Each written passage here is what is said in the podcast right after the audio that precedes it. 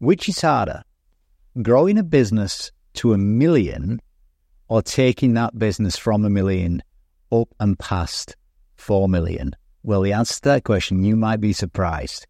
And this podcast with Gavin Wall, the business owner next door, is a success story of accountability and getting off the tools, using a community, mindset, making important decisions, and building a business properly. Remember to hit follow on this podcast and subscribe to the Business Excellence channel on YouTube. Let's do this.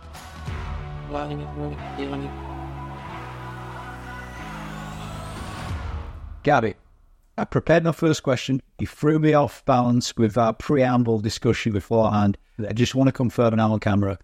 You do look like George Clooney. Thank you. It's good to know. Have you been working on that? I, I really have, and I, I even drink coffee in the same manner as well. You even uh, travel to Italy like he does. I'm just past to Lake Como. I was there last week. I did, you his house? I didn't. I've seen it previously, though. Yeah. Well, let's get on to the topic of discussion for today. So, you've you've built well, actually, you're building Yeah. a business currently, and then you've you you, you built it to currently 51 people, Yeah. approximately four million turnover. Yeah. What do you attribute that success down to? Oof. Um, when you're building any business, it, it is a slow process. Yeah, and, and it seems that getting to your first million is the the hardest part you'll ever do. Why? Why do you think that is? It's I, I guess it's because when you start in a business, you nearly always go in full of excitement about the business, but without a clue of what you're actually doing. How long did it take to get to first mil? First million probably probably took me nine years. Oh, so what would drag to for your first mil to nine years? What? How long did it take to get to the second million? About six months. Wow. What was the difference? Um, it, this was when, in fact, it's probably a bit longer than eight, nine years because I started working with James Burke in 2000. Uh, That's your business coach. my business coach is James Burke, yeah. So 2019. And in 2019, for four years running, I'd be within 80 quid of the same turnover of just shy of a million pounds. So same place, year in place, same place, year later, status quo, four years. Absolutely. And then How are you feeling at that point? Eh, funnily enough, when we first got to that stage, we had plenty of profit. So it felt nice. Felt like, look, we finally made it in business. We are able to take a decent salary. Um, and things were absolutely rocking along. The only problem is, is what happened was all of our costs went up. So our salary costs went up. How was there? A, It's just that again, it, it- not significant. It's just that over a period of say three, four years, um, naturally, your salaries will increase. creep up. Yeah, they creep up. So, and you might end up with one extra person you haven't accounted for, or um, in our case, our indemnity insurance, and always a big chunk of our, our takings. So that goes up a bit each year as well. So you sort of paying at that stage five or six grand a month on insurance and da da da da. da. And so even though we was making the same money, by the time we got to 2019, we was now in a negative position. We started to lose money. I started working with James Burke then. And that's when we then crept over the million mark that year. So 2019 working with James. Then we got traction. So by 21, we'd then really grown and, and we'd, we'd had a massive percent increase on our growth. It wasn't just a few hundred percent. We went into the thousands of percent increase. You won awards actually? Yeah, that period for the change that you'd done. and it wasn't it wasn't about the growth wasn't about the turnover this was about profit so our profit was very low Did your mindset change there? I mean, this this question is what do you attribute the success down to? Was there a mindset shift? oh absolutely it was um uh, the first mind shi shift shift was i've got nothing to lose it's not a great place to be in but that was the first mind shift shift shift God, that's hard to say, isn't it? It's all right. You can. I'm not leaving the awards. I'm not. I don't know. And but then we went to. Um, we started really absorbing the lessons. So I'm someone who really em- embraced and embedded myself in the learnings being given. What do you mean absorbing the lessons? So if you're sat, you- you can sit there and passively hear things. You know, it's like elevator music. You're going up and down. You've no idea what song it was playing, but if you really start thinking about what's going on around you, what lessons being given to you, the experience is different. You take the knowledge in different. You actually start making sense of it and then dwelling on it, thinking about it, using it, starting to apply the lessons. Um, and a business is really, really simple, right? It's just everyone makes it complex. Go on. So I, I always, I, I call it five areas of business, not, most people say it's three, but I say it is marketing Yeah. and sales. Is that one or two? That's one is marketing. I always put marketing first Yes, I because without the marketing, your sales can't do anything. Yep. Then there's sales. Then there's the operations. Then there's your finance. Yep. So these are these are your first four, and then there's your kaizen. Your your rinse, repeat, make it better, go through it. Um, and there's a reason I think of things in fives because that's how my brain works in memory. I actually remember Is five your favourite number? five. Five is my favorite number because um, statistically, it's actually the right number for most people to remember things in blocks of five. It's somewhere between three and seven, but five is bang in the middle. So if you chunk true information together in five, you'll find that you can remember all five easier. Do you know what? I, yeah, I'm just sharing this. This is a bit of a blinding flash of the obvious, really. I, did, I read a piece of research maybe 10 years ago, and it, and it was a study on super successful people, and they were, they were looking at focus, and um, that mental trait, focus. And they said, on average, they have between three and seven bits of information in the brain at any given time. That's it. Yeah. And the average person has between 50 and 70, you were saying. So there you go, five. So five is my magic number. So and that's why if I'm saying the day out, I, I know that's my optimum because I know that if I'm going to need to do five things, it's manageable, it's doable, I'll do five things right. Give myself 25 tasks. You're not going to get much attention. Interesting. So do you have a philosophy of one of my five, five things to do today? Yeah, pretty much. Yeah. Thinking deeper, reflecting then, you, that's absorbing the lessons. Yeah, it's you. So if you well, absorbing the lessons, I'm sorry to cut across that. Absorbing the lessons is a lengthy process. I, I'm I'm sorry, but there's a magic bullet. Is there? Someone will tell you something, and it might make perfect sense, but until you absorb and believe it, and then trial it, and then test it and measure it, and say, "Oh, that works," that's when it starts to be real. And that's why I started working with James in early 2019. If I hadn't by August, that firm would have gone bust. You reckon? Well, I'm absolutely sure now because now I know. Why, what was- the, the fundamental change right at the start of that coaching journey? Um, the first big change was setting goals. We had them. And like most businesses, I thought, oh, we're going to make lots of money. That's the biggest goal they have. But before you started, you knew you should be setting goals. That's obvious, yeah. You just weren't. It's not as obvious as you think. That's the trouble with common sense. It's not that common.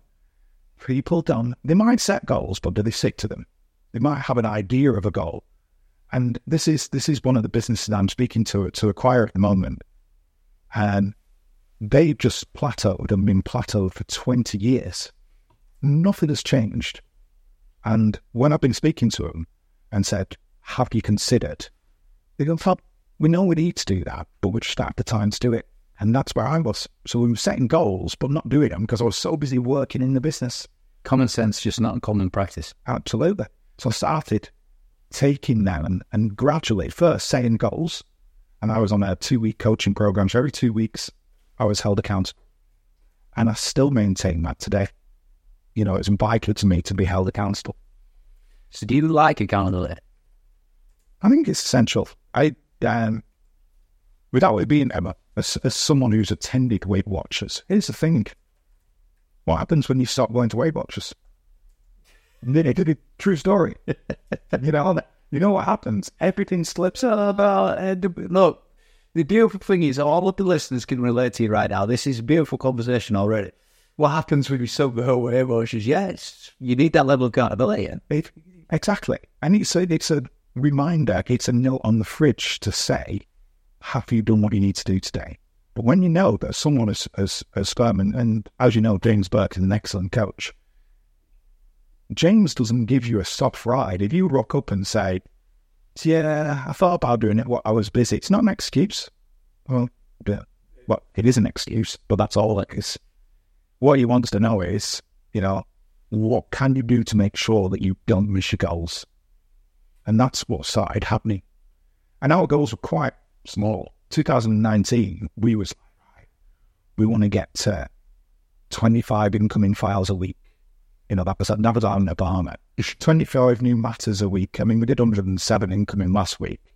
Um, and that's because we're holding our files. And it was like, we'll get to this in about. And just, just for the record, uh, just tell the, uh, the listeners what your business is. So it's, it's a law firm that does primarily conveyancing, so property transactions, yep. moving people in and out of homes. So yeah. So Nirvana was 27. 20, 25. 25 was the Nirvana. Uh, and you did 107 last week, and that's keeping some back. Oh, that's, yeah, we, we now have relationships with such a lot of people that we can't take on more files at the minute because I need my team bigger, or I need more of them, or I need them better trained in areas. So I'm holding off so customer service doesn't slip. But yeah, it's um, it's staggering where we've come in, in a shortish space of time. It is. I mean, to, you know, tell us a little bit more of this accountability then. So, what does it feel like then in between your coaching sessions? Well, every, every single business I've ever spoken to, and in ActionCOACH, I've spoken to now to hundreds of them.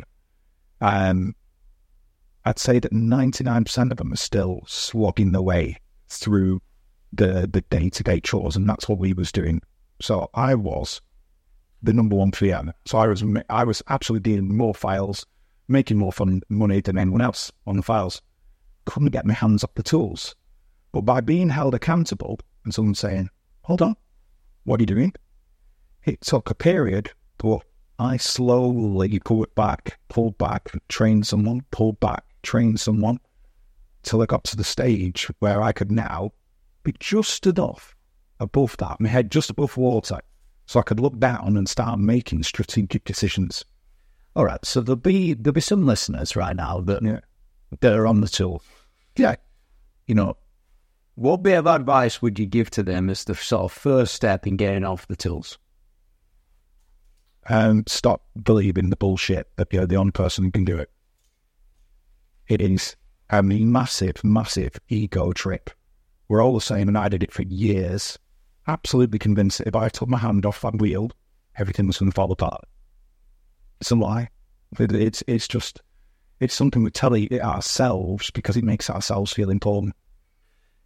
Yeah, and is there also doubt, hesitation, things to learn? Of course there is, and there's there's the lack of knowledge. There's the fear of the unknown. Yeah, people love certainty.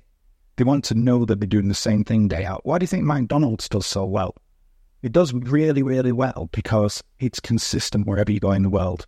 And people love that consistency. They crave the same surroundings. If they go into the bathroom at work and there's 12 stalls, they go in the same one every time because they like consistency.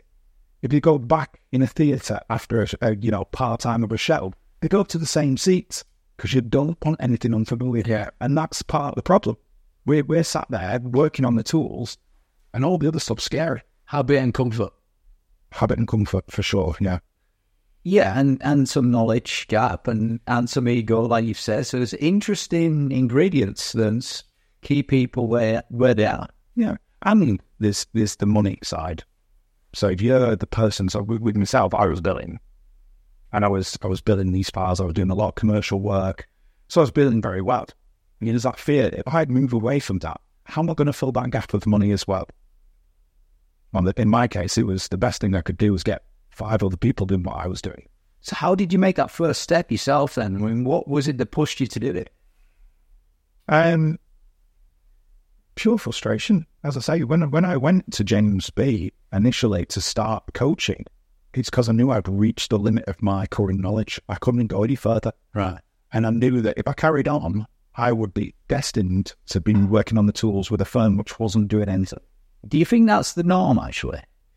You know, because you, you're telling the story there where you reached out to a business coach. Do you think it's like you get so frustrated, you get to the the end of your tether to a degree? Yeah. You, and then you reach out? Is that the norm? Actually, I think I think it's. I think what's frightening is it's not. I think it should be the norm. I think what's really frightening is that right now there are millions upon millions of business owners in the UK who are in that position and they struggle every day, and every day feels stressful. There's never enough hours in the day. There's never enough money in the bank. Yeah. There's too many creditors knocking on the door. There's never enough orders. The marketing's rubbish. The sales are rubbish. They don't understand their own finance, and yet they won't reach out. It's back to that ego thing. So actually, the people who reach out to you are in a minority. They're the ones who who suddenly have that realization of, I need to do something more. Well, as I suppose there's a second part there, isn't it? Because it took you nine million, uh, nine years to get to that million. Yeah. So it took you nine years to get to that million, and Yeah. and that was after four years of stagnation. You read out. Absolutely. Yeah. Do you ever? Do you ever have? I don't want to say moments of regret. I don't really believe too much in them, but do you ever think, oh, if I had reached out earlier? Um. So I do a journal every day. Right. And quite often, uh, once every few days, my journal pops up and says, if you could go back in time, what would you do differently? And I have no, I, I no regrets talking about family life and personal life, this and that. And I've had the same trauma everyone else has. But what I do look at is think, I wish I'd learned more earlier. I wish I'd have reached out to get the knowledge. Because the knowledge that is passed on to us isn't just one person. It's that one person who's read 2,000 books, each with 20 years of experience. It You're getting thousands of years of experience given to you. That's what's viable about getting someone to work with and hold you accountable. Does that make sense? Yeah. Well, coaching coaching's impacted you a lot, hasn't it? Huge. Would it? What would you say the biggest areas of impact have been? Knowledge is is no, of it. so I love to learn. Yeah. and and that's really been brought to the forefront. I mean, I only did three books and while I was away on holiday, but Three three business books. yeah, well, mm, so I did the Way of Peaceful Warrior again. Love Yeah. that book; it's just a really good, positive one. I am enough, um, which is great. Uh, Marissa Peer, yep, uh, and then um, the Advantage, Owen Lencioni. yeah, which is again, and so I'd love to learn, and that's brought on my knowledge. And I love to attend all the sessions, and I love to understand business. I do like all them bits. And back to that, you know, my five things I break it down to. I've got a great understanding of all them. But the biggest benefit to me was mindset, and that's something which is often overlooked. And I don't think, um, don't think even James Burke knows what an impact he's made in that arena. What areas would you, mindset, if you to distill it down, if you say, actually, these are the these are the key things. Um, so it's it's the ability to make decisions faster. It's remaining positive in situations. It's working with people to understand that business can be tough, um, and it is. It's becoming a happier person. Uh, due to the learnings of everything else, I'm, I am absolutely zen as you like. So As relaxed as can be. well, when I took on my uh, executive assistant, Jane, she came in and I, on the first day I said to her, listen, said, you'll discover, I don't really do stress. If you ever see me stressed, you need to worry. you know, because it doesn't happen. And it's true. I don't, I used to be stressed out of my box. In 2019, I was absolutely at the end of my tether. I really felt like the business was failing, everything was falling apart. I, there was never enough hours in the day. Um, and I've realised now that things happen and come and go in business, and they do. You know, you'll get a letter in or something which puts you off kilter, or you'll have a bad few months. And we've had a bad few months this year. We knew about it. We knew there was a change in the budget and it affects house prices. We have a bad period. But at no stage have I wavered. I've just gone, okay, let's look at the numbers, worked it out and gone, that's fine. We'll suffer for a few months and by August we'll be making money again. Guess what? We're making money again. That mindset really helps and it keeps you happy. And and surely smiles are the uh, currency of life, really. Uh, you know, I've made a note of a couple of things you said there about making decisions faster. And just talk us through that then. So one of the impacts on your mindset was you you were able to make decisions faster. Why? How? Um, I guess it was cumulative. there were so many sessions, 90 day planning, the members' days, the one to one sessions, the all the webinars I've done. Um, I started to realize I'm surrounded by people, and the ones who are really growing and going places with a business, they don't procrastinate. Know, there's a decision to be made. It's just a decision. It's not right or wrong. It's just something that needs, it's, it's left or right in the road. If you can make that decision faster, you're still going to get to your destination quicker than someone who gets to a crossroads and sits there for two years.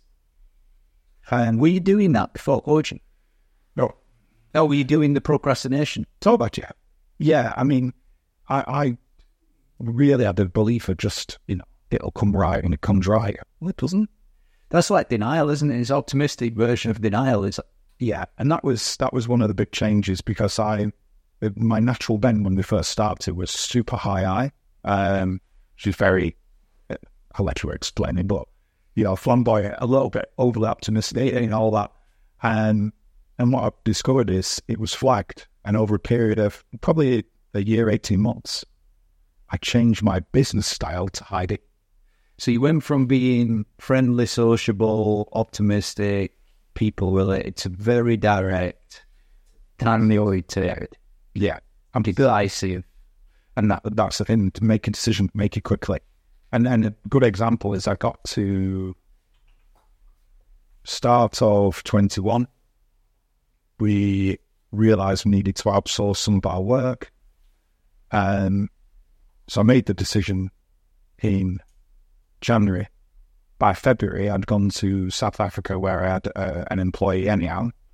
And in the space of four days, interviewed, recruited three people, built an entire office, took on the lease of the office, negotiated the terms of that, got the lease in place, set up a bank account, set up a company, built the company, built it all in four days, and came back with a fully functioning team in South Africa. And that was just because you move quick and get stuff done. surprising what you get through. Did you go through some planning before you got? I mean, that amazing little tight story you just told there. What what was the level of planning before you went out there? Um, the the level of planning was simply uh, more a case of saying, this is where I need to get to. Yeah. And then speaking to the one person I had over there, leader. And so you knew the outcome you wanted. Knew the outcome I wanted. You were ready to make decisions fast. Yeah. You were ready to invest. Yeah. You went over, had conversations, and made it made deals happen. In four days, yeah. Yeah. And how's he going now in South Africa? Still there. It does well.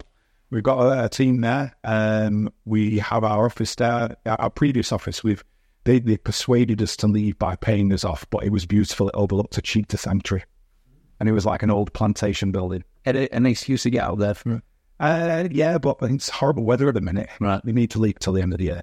So maybe, maybe October, November, I'll, I'll nip back to see how things are going. Right. Okay. But yeah, it's it's a beautiful part of the world, and the teamwork was really, really hard. They knuckle down. There's no language barrier, um, and with modern technology, let's go. You, you, when your teams call someone, it doesn't matter where they are in the world. So, I, I made note of this when you said it. Make a decision, make it quickly. Is that is that one of your philosophies? And I think it's just part of who I am now. Right. It's not, not even a, uh, it's not philosophy. It's just if I come across a decision, if it's something which is a, a quick, a quick win, I want to go and get it done, get it off my desk as fast as I can. It frees up so much time in your day if you're not sat there, hundred things. But decisiveness, there's no doubt, is really, I mean, I mean, it's what you've talked about really for the last five or ten minutes. And it, uh, as there's two, there's a few things he mentioned. The second area he said, actually, one of our area mindset is becoming a happier person. I'm a yeah. happier person. Yeah. What made someone a happy person? Um, how do you, how do you, how, how have you got that? How have I got to become a happier person? Oh, God, without sounding cheesy, it started with a marble. So, um, he was a story I read on quite a long time ago. And it was a story about the chap who had a really bad health scare. And when he did, he came back and thought, what have I actually done with my life? What have I done with my weekends with my family? So I had a look at it and thought, I've actually got about 1400 days and weekend days left in my life. So he went out, he buys this huge bag of marbles, 1400 of them, pops them in a great big bowl, he pops in a bowl, and every day he gets up on a weekend and picks up a marble. He has a good look at it. This beautiful marble is glistening, it's, it's full of promise. And then he throws it away because it's a resource you're giving up. And that story really resonated with me.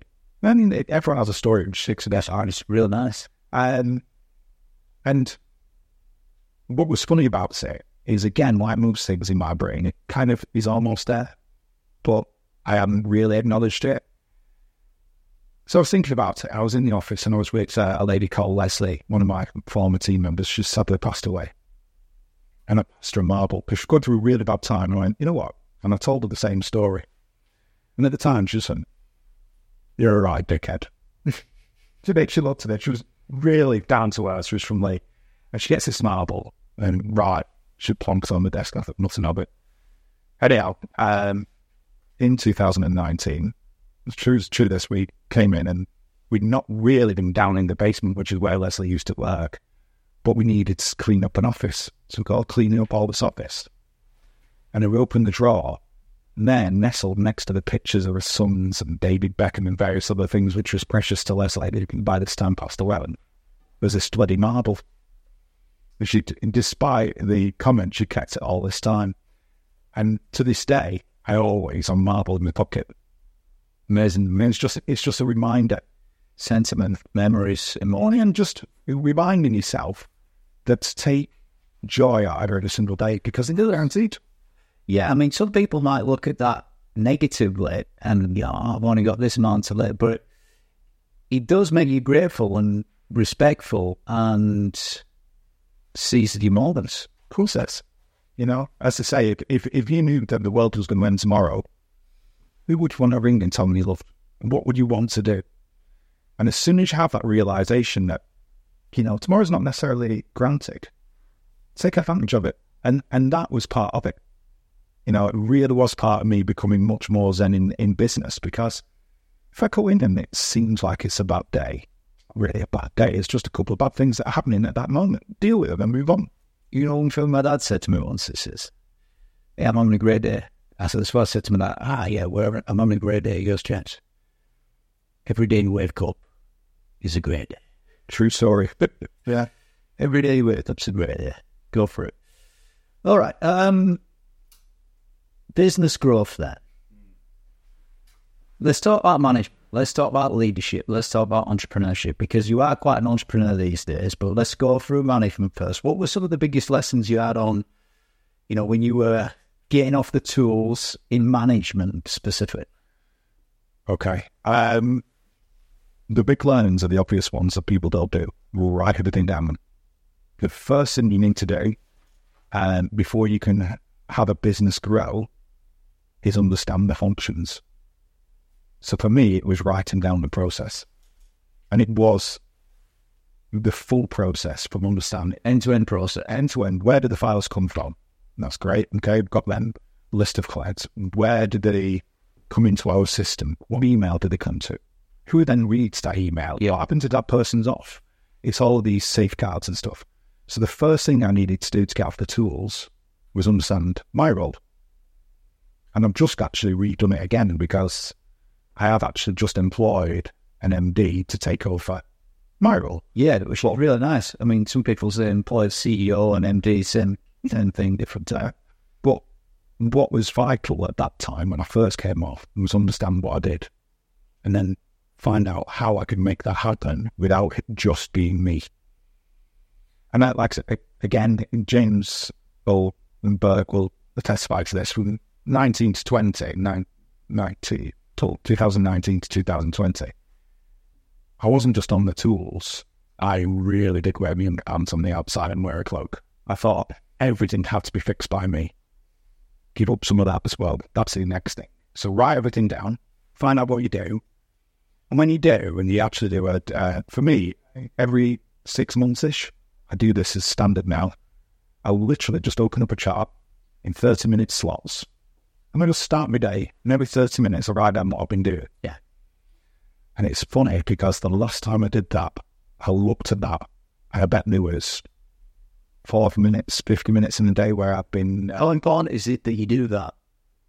to me, absolutely vital. So to anyone else who's who's not productive, just as vital. So when you do that, Yeah. what happens following it for you? Um, on the last one, not much, because it's taken me all these years to get to the stage where I finished today and realised I was quite productive. Right, okay. But when I started it, you've got to be a little bit brutal with yourself and admit that. You end you end up with for self reflection, you end up delegating a lot more. Yeah, absolutely. You end up becoming really aware of what you're actually doing. Oh, and besides, and, and here's the great thing: when you're running a team as well, suddenly you start seeing the same things in everyone else, and that's where it becomes truly valuable. When I clocked one of my senior lawyers and thought, "He's at the photocopier," no problem. When he was at the photocopier thirty minutes later as a senior lawyer, I'm thinking, "What's gone wrong?" You know.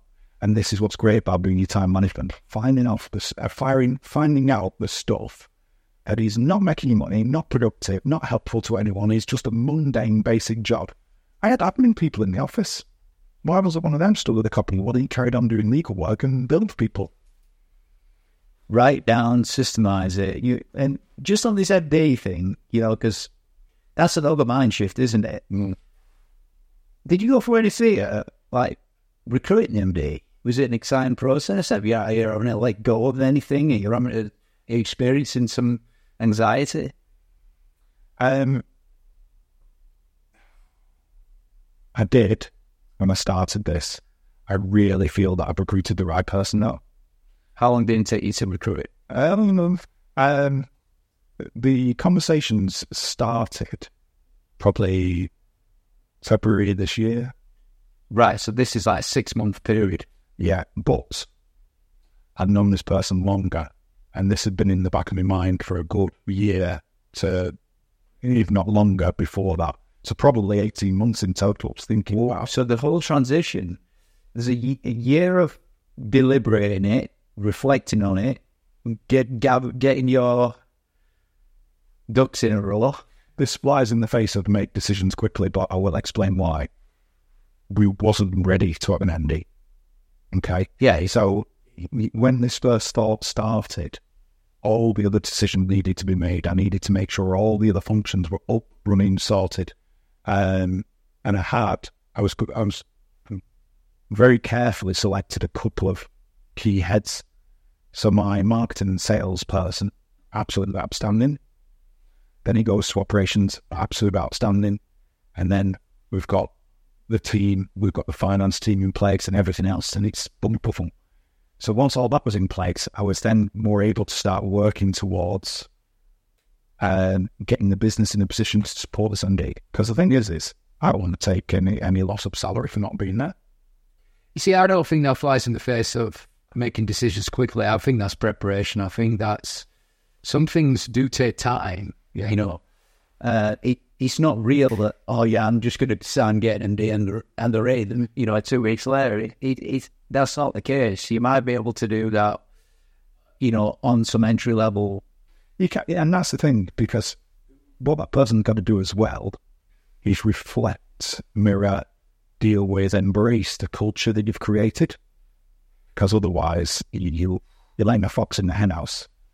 Because you could get someone who comes in and they could be they could be technically brilliant. Oh, yeah, they do.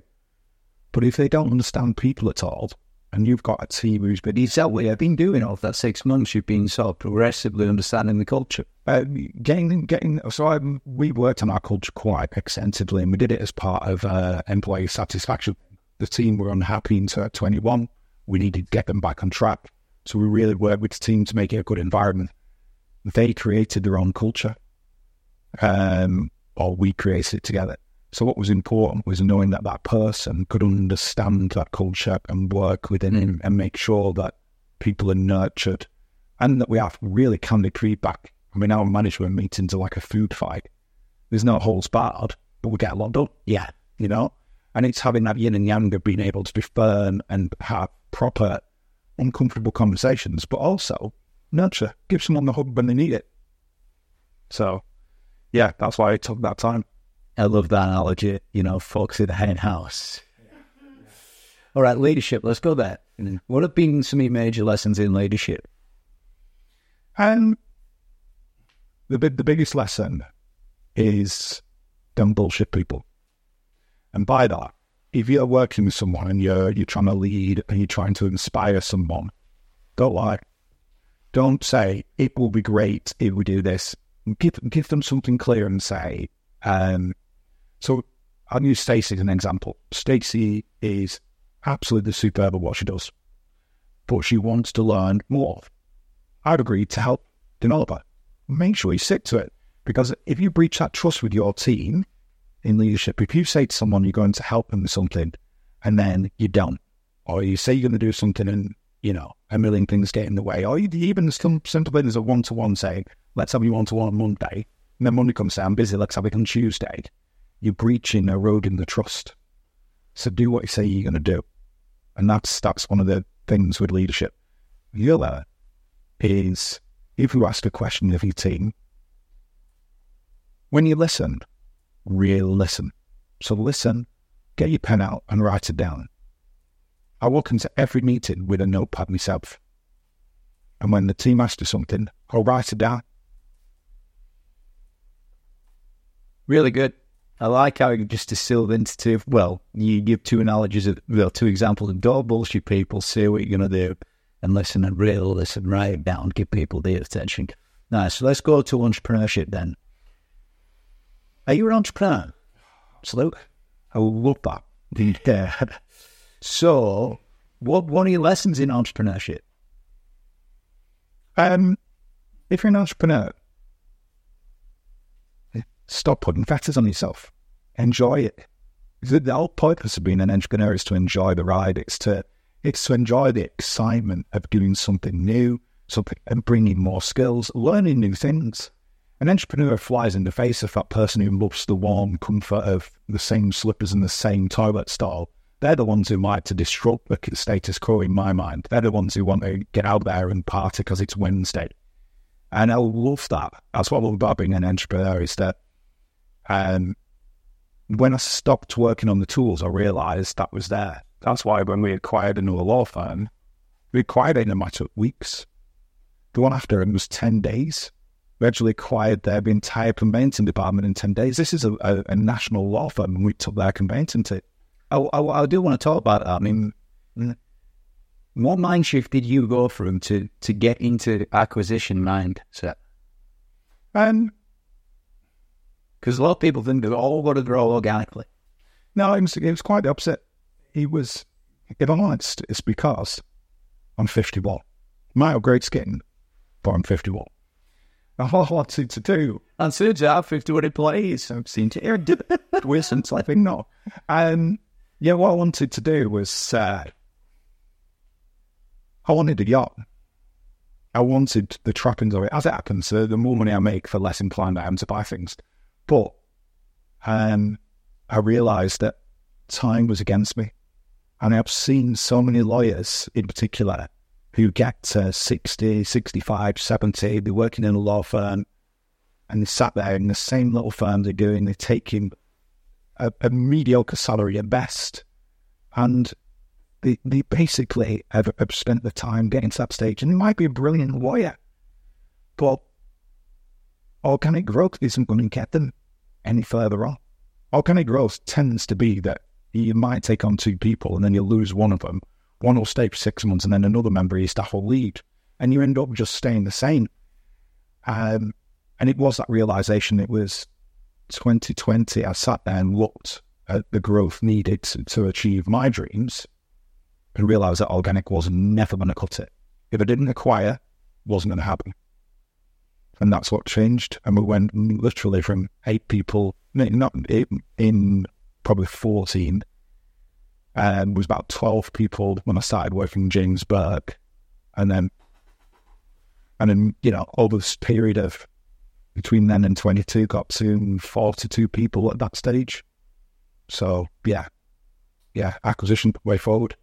And it comes with its own risks and its own challenges, but the rewards really do outweigh them. There you go. Well, I'll do some quick quick fire questions for you. Go for it. What's your favourite book? Um, Shoe Dog, Phil Knight. Why? I really love the fact that in the book he's humble enough to admit all of the adversity that he went through. And it was this is the founder and owner of Five, founder and owner of Nike, and literally of his thirty year journey, twenty nine years of it was absolute crap. And he worked and worked his way through it, and he's so inspirational in that sense. Is that on your Hall of Fame shelf? Um, there's a few up there, but yeah, that's it, it, that's a great book. Um, the Advantage is a good book. I've just finished. Five Dysfunctions of the Team. I must have read that five, six times. Um, my big sort of business crush is Kim Scott, Radical Candor. Yeah. Just read that and just think, what a way to work with your team. But nonetheless, Shoe Dog's your favourite. That's my favourite. That's the one which came to mind. Yeah, yeah. What's your favourite movie? I'm a child. Avengers. Oh, the Avengers. Come on. Who's the best character? Um, Hulk, because it reminds me of how it used to be. Yeah.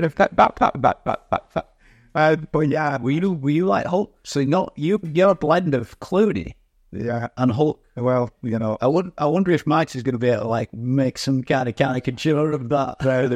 I, with a man with the size ears of mine, I avoid caricatures. I can assure. I don't. Yeah, not really. yeah, don't, don't all that. It's not place. No, no. Mike's not do it.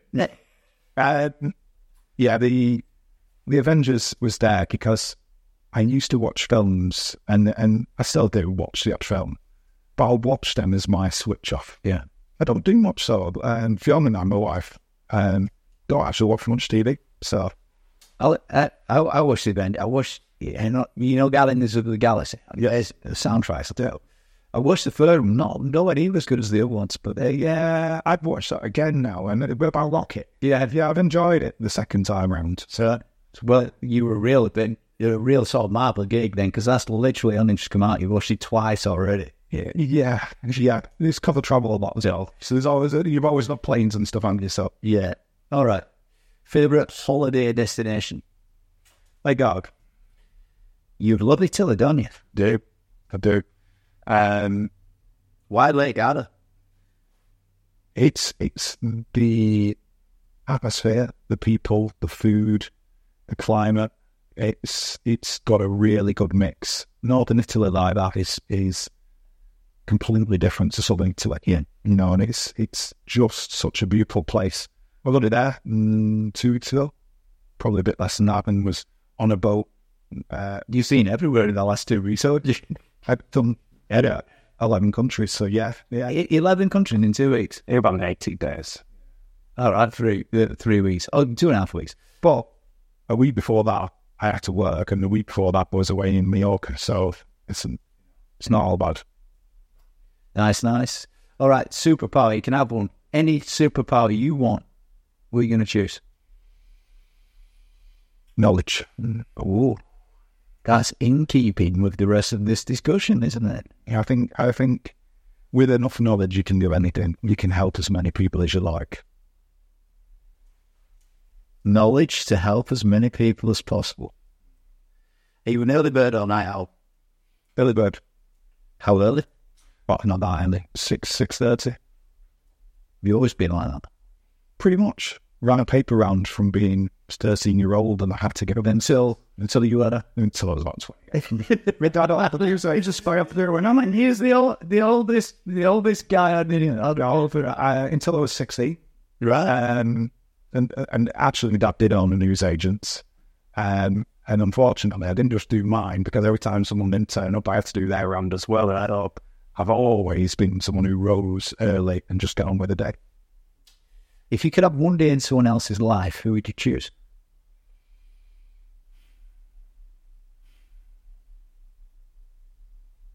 I'd love to spend a day in the life of someone like Richard Branson or, you know, basically uh, Warren Buffett Yeah. or one of them, one of these great business leaders really get a feel for what happens in their day, see how they run things, see how focused they are on the job. Nice. So for focus, to see how to run things in the job. Nice. Nice. Good answer. Who've been the three biggest trusted advisors in your life? Fiona, the wife. Uh, James Burks. And then my parents collected with. Nice. What did you What did you get from Fiona? Um, Fiona and I have this, this fantastic relationship. We're really kind of in sync. But what's great is Fiona's also on a business journey, and Fiona will comment if I'm working on something and she thinks it can be improved. She will say, "Well, have you considered?" So she will give me business advice, and I will listen to it, and vice versa. I help her with. So it's that, and it's it's that knowing there's someone there who's always in your corner. Good that. It's good to have people in your corner. And uh, Burke, then, what do you get from James? Accountability, knowledge, passion, a lot of laughs. You know, it's um, inspiration. That's your business coach. And and your parents, then, what do you get from your parents? It's my my my dad um, was the first entrepreneur. Really, he was the one who had a chip shop, made it profitable, and the news agents have made it profitable when there wasn't piracy. Did you work in chip shop? No, in the general, I was only a baby, um, but I still love chips. And do you have anything with chips besides Salisbury, uh, Curacao? Oh, you don't get started. It, honestly, it's, it's like an aphrodisiac. You put some salt behind your ears, shit, and it's all over. So conducive with Weight Watchers. No, it's not. I hadn't.